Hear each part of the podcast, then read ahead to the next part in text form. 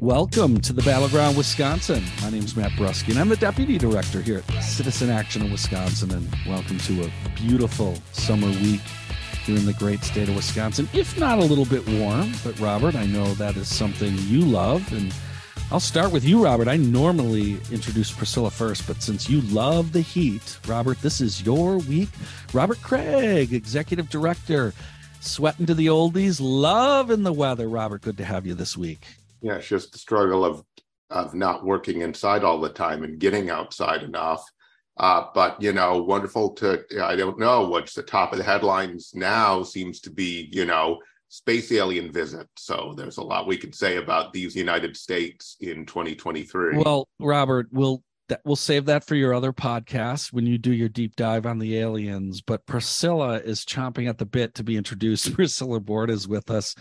Priscilla is our movement politics director here at Citizen Action when she is not chasing aliens. Priscilla, how are you? Correct. Uh, I am doing well. You know, it's hot union summer. It's toasty, toasty day. Um, I'm I'm here. I love you know the aliens. I love watching all the orcas as well. I'll join Robert's alien podcast and create my own uh, orca rising podcast too. Well, Brian Wooldridge is taking notes because he'll have to produce this uh, alien podcast uh, that is going to be coming out later this year. But until that time, we have an obligation on this show uh, to actually talk about politics, that we have a little bit better, firmer grip on facts, details, reality. Um, and particularly here in the great state of Wisconsin. So um, I do want to preview. Uh, Priscilla actually just did preview with her hot labor summer in the city. Um, we're going to spend a lot of time talking about labor today because look, we've actually spent quite a bit of time talking about labor uh, recently on the show. It's something that's critically important to us. We believe there is no real functioning progressive governing democracy without a strong, robust, and growing labor movement. And this week, we had big, big news uh, coming off uh, a week where we had additional people, uh, additional uh, Hollywood folks going out on strike. Uh, uh, we now have a deal, a historic deal in the Teamster UPS uh, negotiation, which is, you know, it's been huge news. They were scheduled to go on strike August 1st, and it looks like we're going to have about 340,000 workers now getting significant raises. Uh, floor for part time employees, $21 an hour. Priscilla, this is a brand new economy we're in uh, that is very different post COVID. And this contract reflects some of that. It also reflects a new new leadership at the Teamsters, uh, which puts it much in line with this new aggressive labor movement that is on the march. Priscilla, your thoughts about this historic uh, deal between uh, UPS and the Teamsters? Yeah, uh, shout out to the to the Teamsters for holding it down um, and really demonstrating that yeah, there is power in the union. There's power in people. You know, in in addition to um, you know these these rate increases we're also seeing safety which is a huge thing um over the like i think about it a lot during the the summer especially this particular week it's hot and a lot of these ups trucks don't have adequate ventilation don't have air conditioning and we've seen reports of ups workers collapsing on the job and having heat strokes and so the fact that that's guaranteed that they're going to get air conditioning and ventilation in their trucks is is huge. Uh, Good so point, Priscilla. Twenty one dollars yeah. an hour ain't shit if I'm dying in my in right. My it van. doesn't matter if you're if you're struggling to breathe when you're on the job delivering your packages. Uh, so yeah, big big ups to the to the Teamsters. Um, but it's like it, it just shows that all right, like these executives are watching and are listening and i hope that uh you know these uh the writers executives and these actors executives see that yeah there things things are going to happen the people are going to hold out for what they need to do yeah. and we're we're going to talk more about the, what this broader implications of this. Robert, your thoughts? So there's a lot of lessons we can learn, not only about the pathway to a to a much fairer economy and the worker, the agency of workers in it, and the agency of us and giving them the right to form unions, uh, which has been largely taken away. Uh, and we, I could defend that, but seriously, folks, we don't really have a right to form a union in this country like we used to. And international human rights monitors low uh, rank our union rights very low. Uh, but it's not different. We sometimes think of unions as some rarefied area, different than our world, right?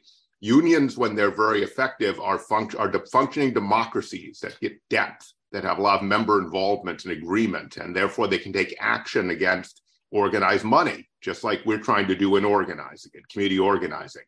So Teamsters, which have been influence and and, and the, the, new leadership is very progressive and not the old guard leadership they had under Jimmy Hoffa Jr.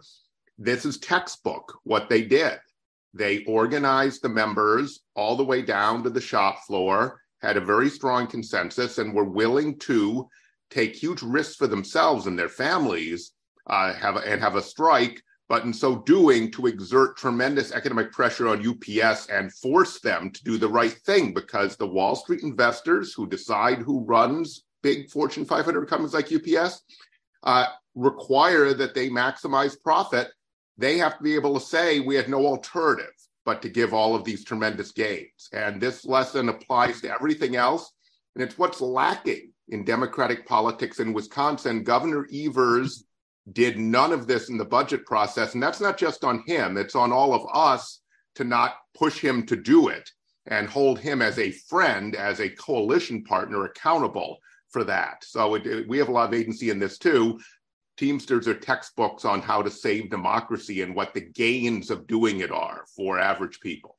Yeah. And look, this is this strikes super important because of again post covid there's a whole bunch of other strikes that are going on. Priscilla's referenced them and priscilla i'm going to come back to you to talk more about this right and how it relates to this is a big pushback on corporate power. The ceo power priscilla talked about this lavish pay the kind of profits that are being generated by a lot of these companies that have for generations not been trickling down. And what we're seeing and what we've seen during covid and and the the data on this is clear lower income service workers saw have been and, and saw a huge gain in in in their income.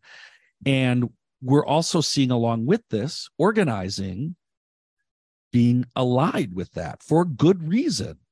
And so th- having a huge victory like this with the threat of a strike, and I want to talk about that because I think that's important. Actually leveraging your power.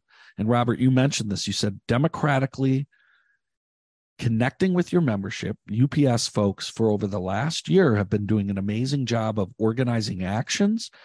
The fact that Priscilla and all of us know about those UPS trucks because they've done a great job of getting those stories out over the last year or two and in particular in the last year that's been a central part of the campaign to talk about that. That's smart good organizing because it's coming from what the membership's experiencing right? Um, that's not a wage situation or benefit. That's a working condition that bubbles up through democracy. So priscilla you mentioned the writers. There's a whole bunch of other folks. We're going to have um, uh, a leader from TruStage former CUNA Mutual on later to talk about their their struggle that we've had on uh, at the insurance company. But Priscilla, to this broader issue, right? This is um this is a critical time to grow worker power, but also to push back against the corporate power that has just been amassed in this economy. and only grew larger during COVID. Yeah, um, I think you you hit the nail on the head when you're talking about this this solidarity, this cross union solidarity that we like workers are people and deserve living wages and deserve to just be able to thrive and not have to figure out where their uh, next residual check for three cents uh, when that's going to drop and the what they're going to be able to do with with that. Uh, so it's it's huge to see all of these workers taking their power back and be like, no, you can sit in your cozy little office and go on your big fancy yacht and make your billions of dollars and be openly okay with saying, yeah, we hope the writers and actors start losing their houses so they're forced to not strike anymore uh, and the scabs that we're seeing rise up as as well. Um, this this is the moment to keep taking back the power and show that solidarity that needs to be out there. We're not all just in a vacuum. What affects ups affects all of us. What affects the the actors that that's a real thing that people aren't making enough money. Uh, so all of it is, is it comes down to that that hot union summer that we are having, that hot solidarity summer that uh, needs to go beyond the summer. Uh, and we're going to take a quick break. When we come back, we're going to go back to Robert, get more thoughts on this hot union summer, as Priscilla calls it, this union summer of solidarity. Uh, folks, you're listening to Citizen Action. You can find us on Facebook. You can find us on Twitter. You can find us on Instagram. Most importantly, you can find us in your community. We've got organizing co ops throughout the state. Please check the link, get involved. Democracy is a participatory sport. And it's important that you get in the game. Folks, we'll be right back.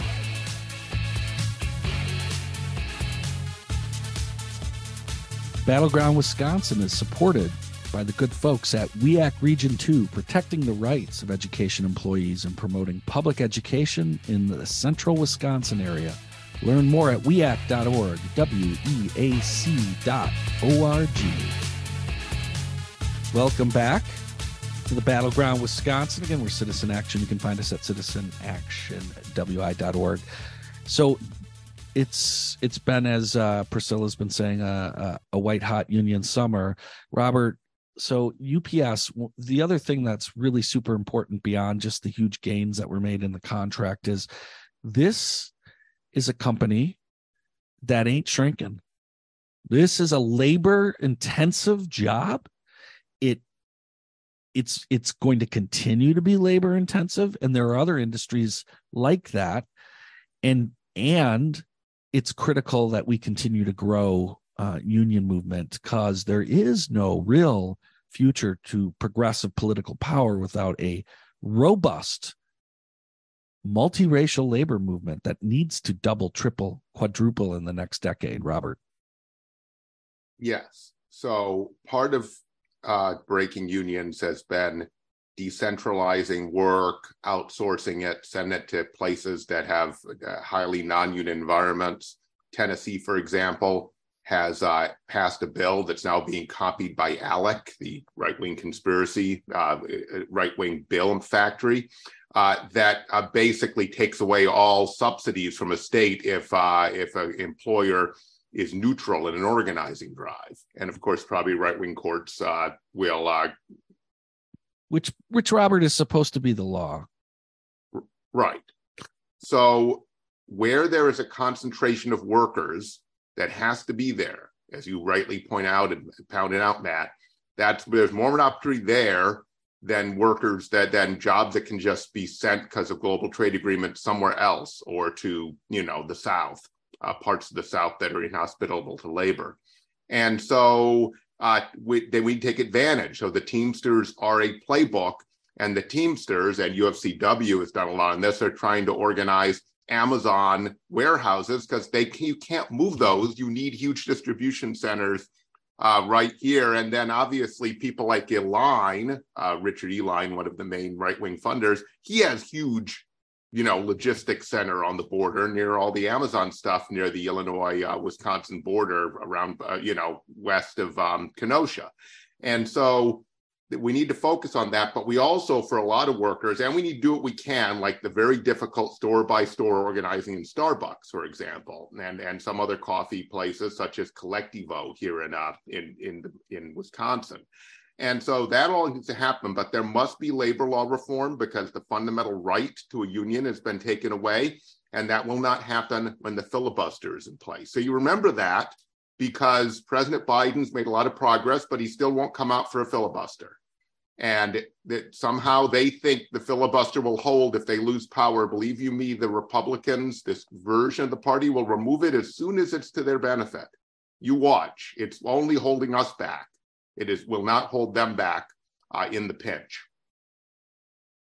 Well, we're going to talk more about labor later in the show. We will be joined later in the show by a union leader from TruStage or CUNA Mutual, uh, however you want to uh, call it uh, to talk about a big rally that they're doing this Saturday in Madison uh, in support of their effort for a fair contract. And as Robert mentioned, they are struggling with contracting out, huge part of their issue. Uh, but before then, I want to talk about an article I saw this week in the Journal Sentinel and I wanted, and I, and the minute I read it, I was like, okay, we got to talk. I got, I got it. We got to talk about this. And it's the article's title is "A Year After Its Creation, Tony Evers' Office of Environmental Justice Remains a Mystery."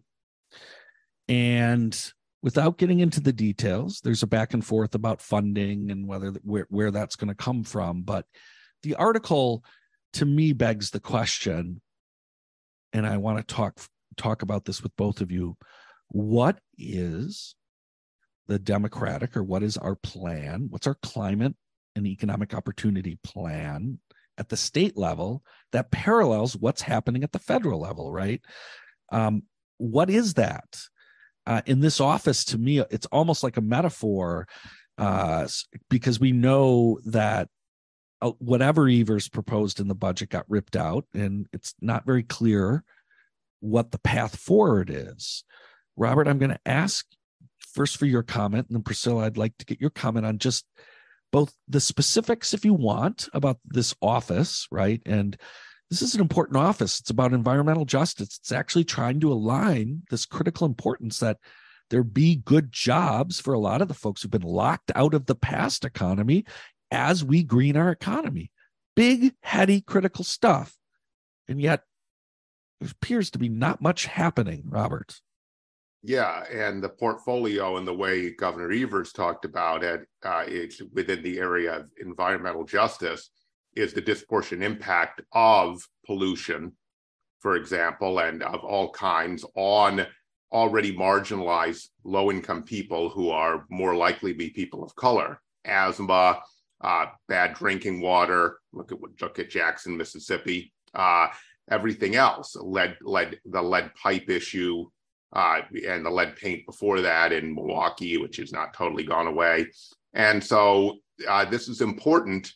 This reflects an older model. I would say Bill Clinton was a paragon of this, of making splashy announcements for political benefit that you have no uh, real intention of following through on, because it would require funding and therefore require actually fighting over the budget in a serious way and also setting up issues to take the legislature back, which we can do if we get fair maps, which we may, but no issues were really set up the way the governor did this politically.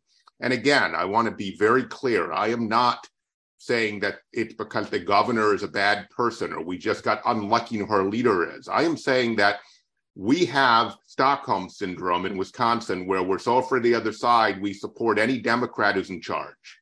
And we need to get over that because we need to hold them accountable and be organized democratically, like the Teamster workers were, to make it happen. So Governor Evers would be bolder on this and and and and uh, at least make an issue of it so people know who is stopping it for the next election, which he's not doing, um, right? If we were better organized within the coalition, we who understand why this is important, but we cannot allow politicians to do ribbon cuttings essentially in order to burnish their poll numbers and then not be serious about what they were elected to deliver because the moral obligation of office holding when you're given huge responsibility as as a governor responsibility as mayor all the way down to local office is to actually serve the people and do what you said you believed in doing, not just benefit yourself individually and politically, which too many political consultants only care about the poll numbers.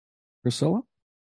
Yeah. Um, it, it goes into this overall frustration of why people are tired of politics, of politicians, of campaigns, because we are seeing this trend of empty promises where we all get our hopes up and we try really hard not to get our hopes up, but it's hard not to get our hopes up when something like an Office of Environmental Justice comes around. Uh, and then we once again are disappointed. And uh, it's not that people don't understand that not everything can get passed. We're just all tired, and I'll even speak just for myself to not use we. I'm tired of seeing these these broken promises. I just want to see something being tried. Like, good, you got the first step as you created the office. What is the office going to do? I understand that there are a lot of Republicans pushing back against things, but I want to see you try to do something against them. Uh, like Robert had just said, so we know, all right, who who is saying no to these things? Who do we need to really try and target? And get out of office, to lobby more, to flood inboxes and voicemails of. Uh, so it's just exhausting seeing these broken and empty promises over and over again and the excuses that come with it. Oh, I can't get this passed, but we're not seeing you try to get things passed. So that's all I want to see is people trying to get things passed. And I guarantee you, Priscilla, you hit it right on the on the head.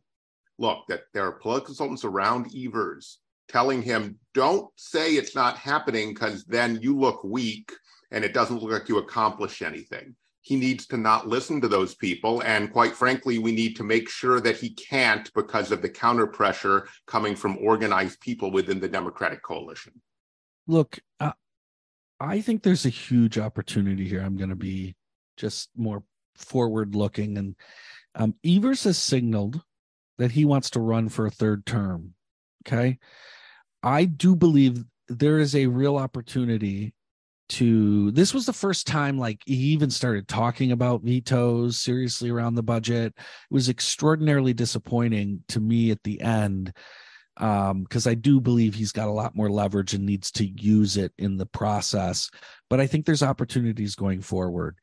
Um and these are extraordinarily popular uh, issues, particularly dealing with climate and de- dealing with it in a way that creates good jobs for a lot of the folks in our community who have been, you know, quite frankly, in a lot of pain for uh, quite some time. And so there's not there's not a lot of risk, and I would I would ask the governor immediately get back on to an aggressive agenda around this. We know it's not going to pass, right? Like voters are smart. We do get what you're up against. I think we'd like to see a more full-throated, robust approach uh, to to to to to uh, some of these issues, right? And particularly climate and some others. And now that we're done with the budget, I think there's a real opportunity for the governor to use his bully pulpit. He is the only one elected statewide. There is going to be a whole discussion going on with this new Supreme Court around maps and power.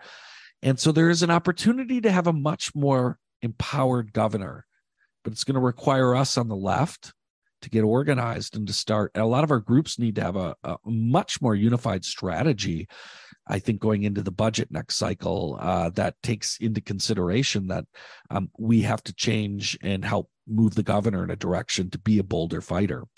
Um, so this is just an avenue that I think the governor absolutely has to take advantage of in terms of this climate issue going forward. And people are desperately uh, wanting to hear more news. Well, but look, folks, we're going to talk more about that. Folks, you're listening to the Battleground Wisconsin.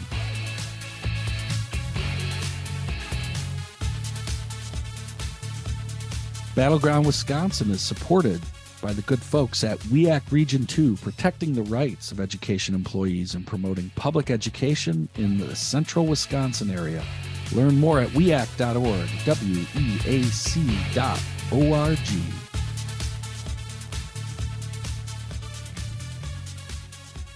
Welcome back to the battleground, Wisconsin. We're Citizen Action, and we've been talking today about labor and then also climate, uh, two really critical, important issues. Uh, but I also want to mention before we switch to another issue that's related to our previous discussion with the governor and the budget. We have been obviously a fore, foremost critic of the education pieces that were signed off and agreed upon on the shared revenue deal, in particular because of its historic growth of vouchers. That combined with the lifting of caps. Well, this week we had news that to me it's just foretells what's going to happen and that's there's going to be a large growth of voucher schools in a number of our districts. Uh, the Ramirez Foundation, which is a very conservative, uh, religious operation, runs St. Anthony funds, founded St. Anthony's, uh, St. Augustine, excuse me, on the south side of Milwaukee, huge, over 2,000 students. I bought Cardinal Stritch, $24 million. Cardinal Stritch has a capacity of up to about 7,000 students back in its heyday. So it's a huge facility. Um, we don't know. We are speculating. I will say that flat out here. I am speculating, but it seems very obvious to me that this is likely going to be a large voucher campus. And if not, it will also be it'll be some type of compound there will be a whole lot of things attached to it in addition to potentially being a voucher school but i do believe that this deal gets done in part because of the budget and that there is now funding that will help make this a reality. Priscilla? Yeah it was a disappointing news to say the least. I mean it's been disappointing just the fact that cardinal stritch had to close and then be sold. And all of these students who were enrolled there planning on going there in the fall uh, had to find new plans uh, and it's not co- getting into a college is not the fastest process to, to do. So that was already disappointing in the first place. And then to find out that this is who bought it. You know, they say, oh, chances are a little more than 50 50. Like, we know what's going to happen.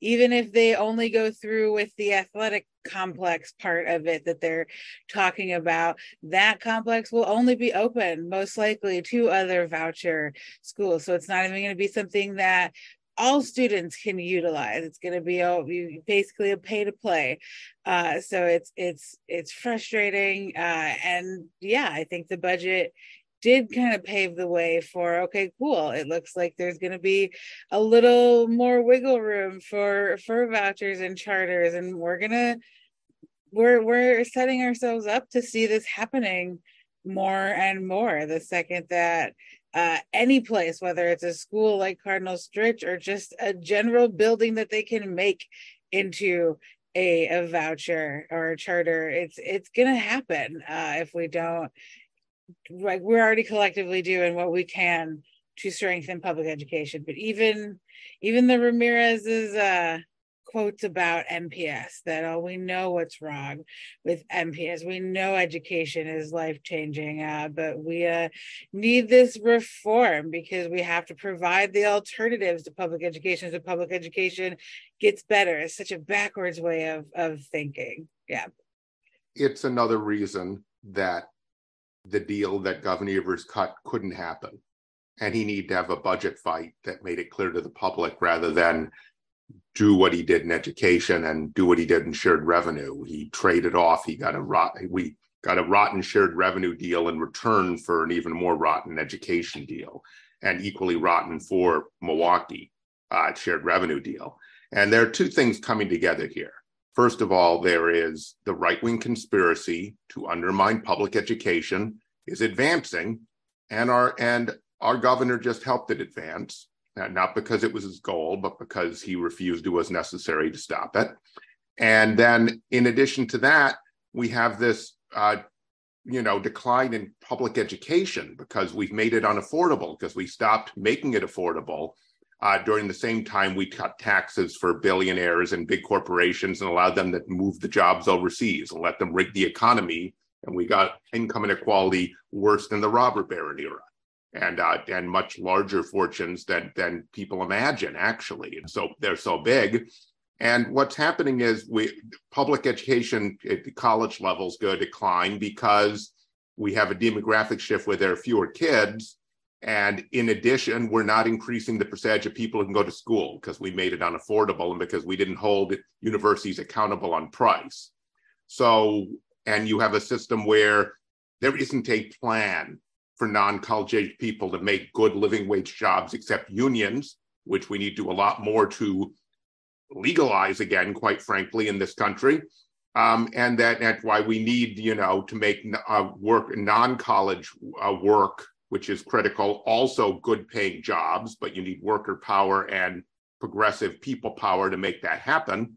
Um, and you have this modern facility right along the highway, just north of Milwaukee, very easy access for almost the whole region. Of course, it's going to be a, a, at least in part, maybe they only use half of it, a huge voucher school and a supporter of the voucher schools, paid for by us and it will be allowed to discriminate against transgendered kids, against uh, kids with disabilities, anyone they should so choose with our money.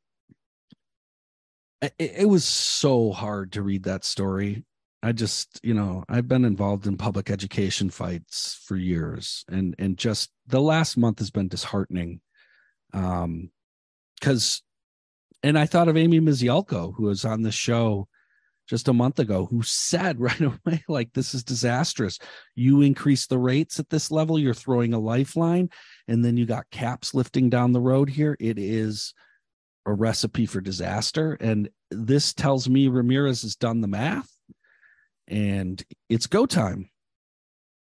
It's very depressing uh as someone who's um been invested in milwaukee public schools and everything. So uh but with that we just have a couple minutes before we're going to be joined by our guest from OPEIU Local 39, Will Roberts. But um, I want to mention, and we are going to be joined next week by our resident economist, Michael Rosen, uh, to talk about the latest Fed rate increase. I know, folks, we're getting a little pointy headed wonky, but we as progressives have got to get near knee deep into this economic policy fight because it's happening on our heads. But yes, another rate increase, quarter point yesterday.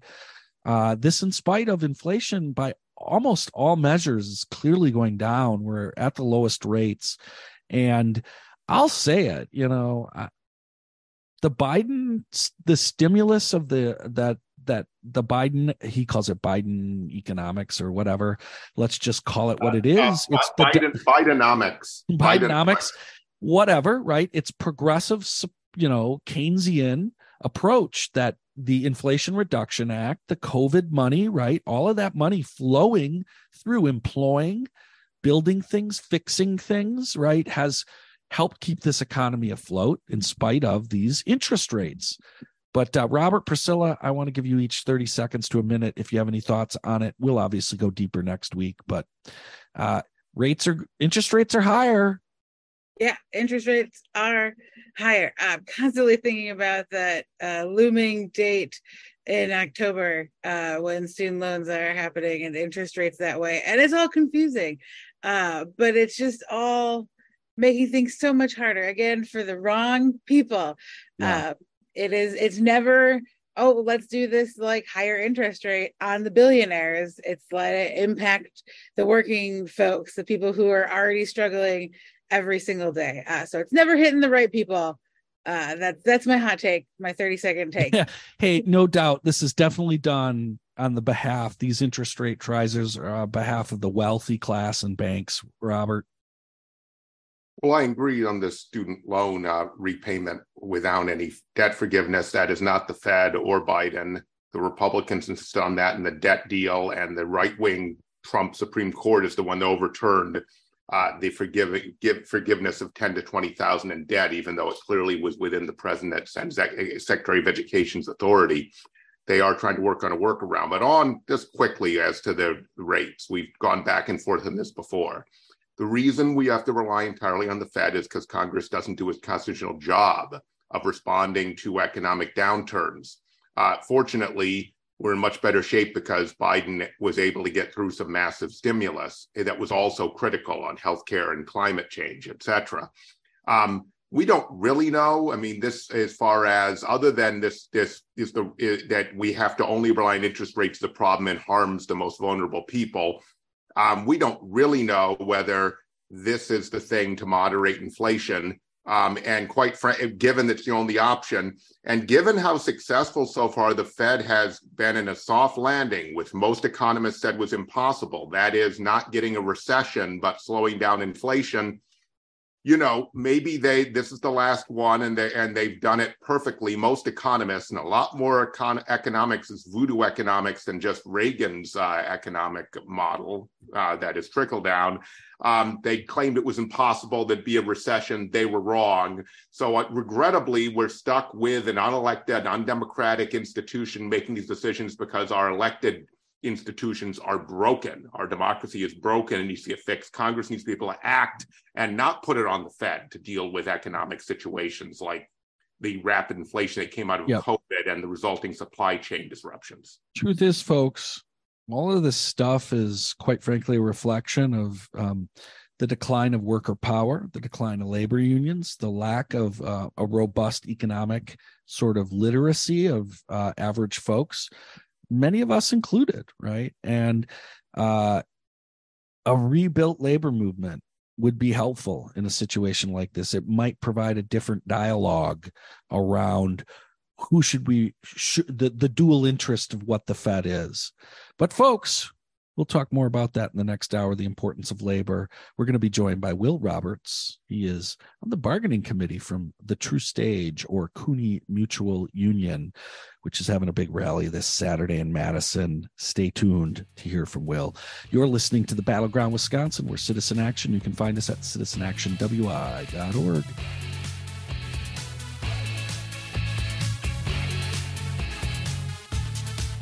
Welcome back to the Battleground Wisconsin. Again, we're Citizen Action. You can find us at citizenactionwi.org. Folks, uh, the white hot union summer continues on this show. We are really happy to be joined by Will Roberts. Will is on the bargaining committee with the union at TruStage or CUNA Mutual, uh, whatever is your flavor uh, to call to call where Will works. Will, thanks for joining us. Thanks so much for having me well, we're really glad you took the time to join us. And uh, we've had uh, Joe Avica on before, uh, uh, the chief steward. And Will, last time our listeners heard from you all, you were all on a two week, about a two week strike that was very successful in terms of putting a lot of pressure on your employer. Uh, and it sounds like uh, you are back knee deep in negotiations again and at a critical juncture. Uh, Will update our listeners what is going on right now uh, with the TruStage Workers Union. Yeah, absolutely. Um, so yeah, during our ULP strike that we had earlier this summer, uh, we built tremendous uh, internal solidarity with uh, union members. There was tons of community support. Um, it was a real, uh, it was a huge success for our union. And then um, since the strike, we've been back at the negotiation table, and we have been making some progress. But we do need to keep the pressure on the employer, um, both at the bargaining table and outside of the bargaining table, right? And so uh, we've been able to uh, get a lot of great community support, a lot of internal solidarity, like I said, and a big uh, event coming up for us is this Saturday in downtown Madison. Uh, it's our march and rally for a fair contract in downtown Madison. Um, and so that's what we're kind of uh, focusing a lot of our energy on right now to keep that uh, pressure on the employer, both at the bargaining table and outside the bargaining table. Well, so folks, you heard it right there. Uh, Will said it. There is a huge rally this Saturday, right? We really want to make sure you can get out 9 a.m. It's at the intersections of Dayton and State, and we're going to be marching around the Capitol. Will, I think that isn't that during uh, the uh, farmers market? It should be packed. It should be Oh yes. What? Uh, oh yeah. It's going to be a hell of a party, and our listeners need to be there. Please, please, folks, show up. Will, when you were uh, describing, you said that there was a ULP strike. All of our listeners may not understand what a ULP is. Explain to them what what that means, and again, um, like what's critically at stake for y'all, and what what's the what are the what's the big reason uh, you're in this fight with uh, your employer? Sure. Yeah. So the uh, ULP of ULP strike stands for unfair labor practice, and so um, the employer, TruStage, formerly CUNA Mutual Group, uh, has been committing a number of unfair labor practices, in our opinion, and it's not just our opinion anymore. Recently, the NLRB uh, ruled in our favor on um, some of our ULPs, and so uh, it's you know official. TruStage broke the law in negotiation, um, in negotiations with us. Uh, they violated a statute for bad faith bargaining. Um, there's there's a lot of other claims that are out, and as everyone listening probably knows, the NLRB is uh, you know kind of underfunded, understaffed, and so it takes a while for these rulings to come out. But uh, we've already had one in our favor, and so um, it's pretty clear to everybody who hears our story that uh, you know we're on the right on this. They're breaking the law, and uh, we want what we deserve, which is just fair compensation, um, job security, access to quality and affordable health care. We want to protect our pension. We want diversity and inclusion in the workplace. And uh, these are not unreasonable asks whatsoever that we're making of our employer. And so we just need to keep the fight going for a fair contract. Priscilla? Yeah, uh, appreciate you talking about um, the the support that you've received. Something that we talked about earlier on the podcast of that that cross solidarity, that cross union uh, support. Who who are some of the people that you've gotten support from in the community? What else can we do also outside of uh, Saturday to just keep keep encouraging y'all. What do you what what other support do you need? Who's supporting you? We've gotten so much support, and honestly, some of the uh, most meaningful moments that I've had during this uh, whole ordeal um, were when we were on the picket line, and I would notice somebody there that I I didn't recognize in our that was like a, a member of our uh, union, and I would say, go up to them and say hi um, and introduce myself and they would say they're just they're just out there. They're just from the madison area. They're not they don't work at CUNA mutual or TruStage. Uh, they're just uh, there because they uh, support us and that was really really heartening to see. So it um, we've we've gotten a lot of just you know enthusiastic uh, community members. We've also got support from politicians. So uh, this Saturday, Congressman Mark Pocan and State Senator Minority Leader Melissa Agard are both going to be speaking at our rally, among others. Um, we've got a good lineup uh, of speakers. We'll also be hearing from you know workers in the union who will speak to what it's like to be uh, have gone through this grueling contract negotiation. Um, and so the kind of support that uh, members from the community have provided in the past and they can continue to f- provide are uh, you know straight up monetary donations to our uh, strike hardship fund. Um, you know, we we we went on strike earlier, and uh, we may need to go on strike again. So we've set up a GoFundMe um, for uh, that that would help that would go directly to members experiencing financial hardship in the event of another strike. Um, and uh, you know, I can give give give links to that sort of thing later. But uh, that's a huge way uh, for people to show support. And outside of that, share it, show up to the rally, uh, all that kind of stuff is great.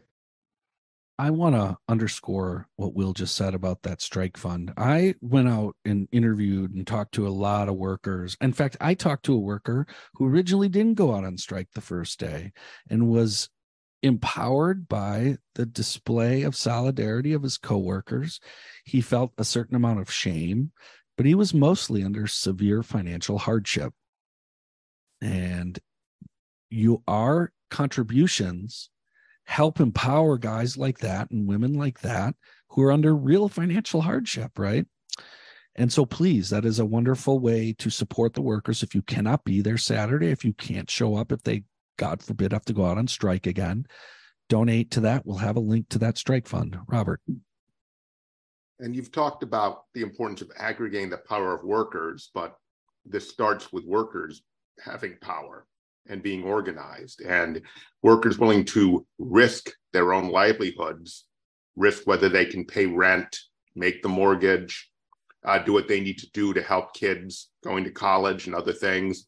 Um, that's a huge sacrifice they're making, but they have to do it, as you know, because corporate America can inflict uh, uh damage on workers. If you cannot damage it back, you don't have bargaining leverage. But that starts with organ- unions being organized. Your local has a history of being a well organized local.